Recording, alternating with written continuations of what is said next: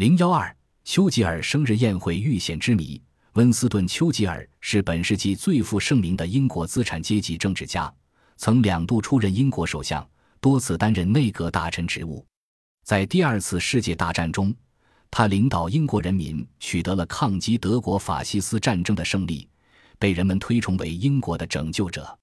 丘吉尔的一生坎坷曲折，在大战期间，他的非凡魄力和出众人格得到了大显身手的机会，更遭到了他的敌人的仇视。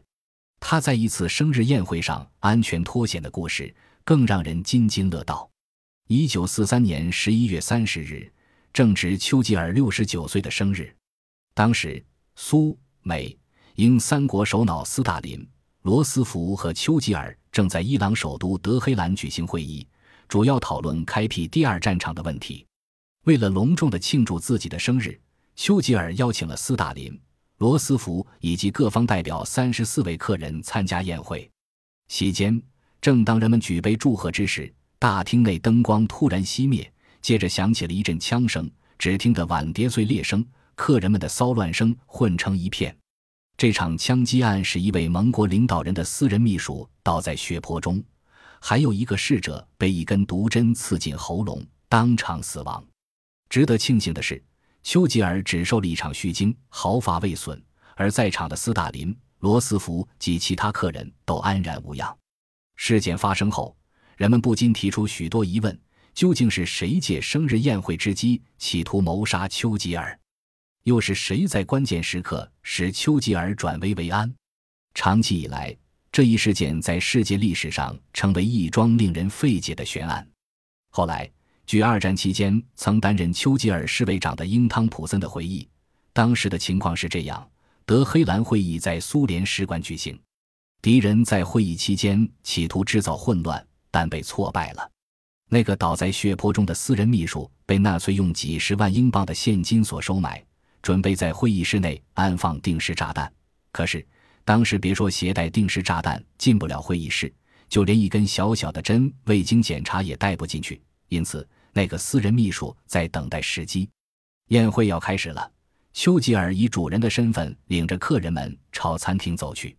那个私人秘书犹豫了片刻。转身从口袋里取出一个精致的小包，放在桌上，然后若无其事地步入了餐厅。汤普森警觉地注视这一切，随后取走小包，带到另一间屋子，轻轻地打开小包一看，里面只有一只十分昂贵的钟表。他又仔细地把小包和钟表检查了几遍，也没有发现有什么可疑的地方。于是他放心地走进了餐厅，来到了丘吉尔的身边，但是。他的脑海中已经存有疑虑，两眼更加警觉地注视着周围的动向。此刻，餐厅中正在进行切割蛋糕的仪式，一只精致的大蛋糕摆在餐桌上，上面点燃着六十九支蜡烛。在客人们祝贺声中，丘吉尔完成了这个值得纪念的仪式。然后，他十分高兴地致辞说：“我衷心感谢诸位光临我的庆寿仪式，尤其是……”两位伟大的朋友斯大林元帅和罗斯福总统抽出宝贵的时间出席这个聚会，我深表感谢。席间，宾主频频举杯，鼓掌声、碰杯声不时响起，大厅内洋溢着一片祥和、喜庆、热闹的气氛。突然，餐厅的南门打开了，一个惊慌失措的侍者拖着一只盛着冷饮杯子的大盘子，踉踉跄跄地闯入了餐厅。紧接着，这个侍者连人带盘栽倒在斯大林的议员鲍罗克的身上，盘子中的布丁和冰淇淋溅得鲍罗克满身都是。望着鲍罗克尴尬的模样，人们不禁哄堂大笑。正在此时，餐厅的灯突然全部熄灭了，一片漆黑中，只听有人大声嚷道：“抓住使者！”接着立即响起了枪声、碗碟的碎裂声和人们的骚乱声。当人们刚刚反应出来这是怎么一回事的时候，突然四周亮起了手电筒。这时，人们发现私人秘书的头部已经中弹被击毙，一支手枪掉落在一张椅子底下。那个侍者则倒卧在地，身体早已变得冰凉。他的喉咙里刺进了一根半寸长的细针。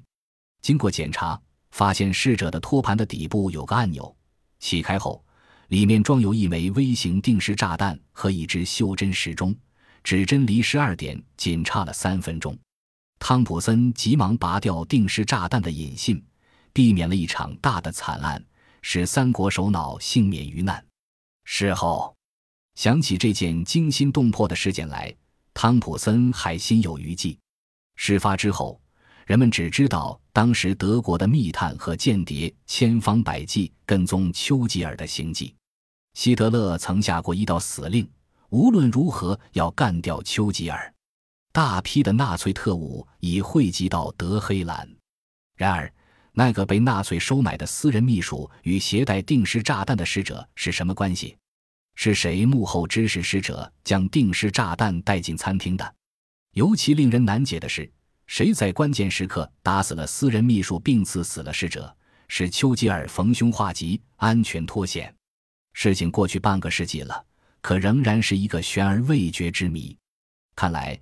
这一悬案还要由其他知情者提供进一步的情况，方能有望解开。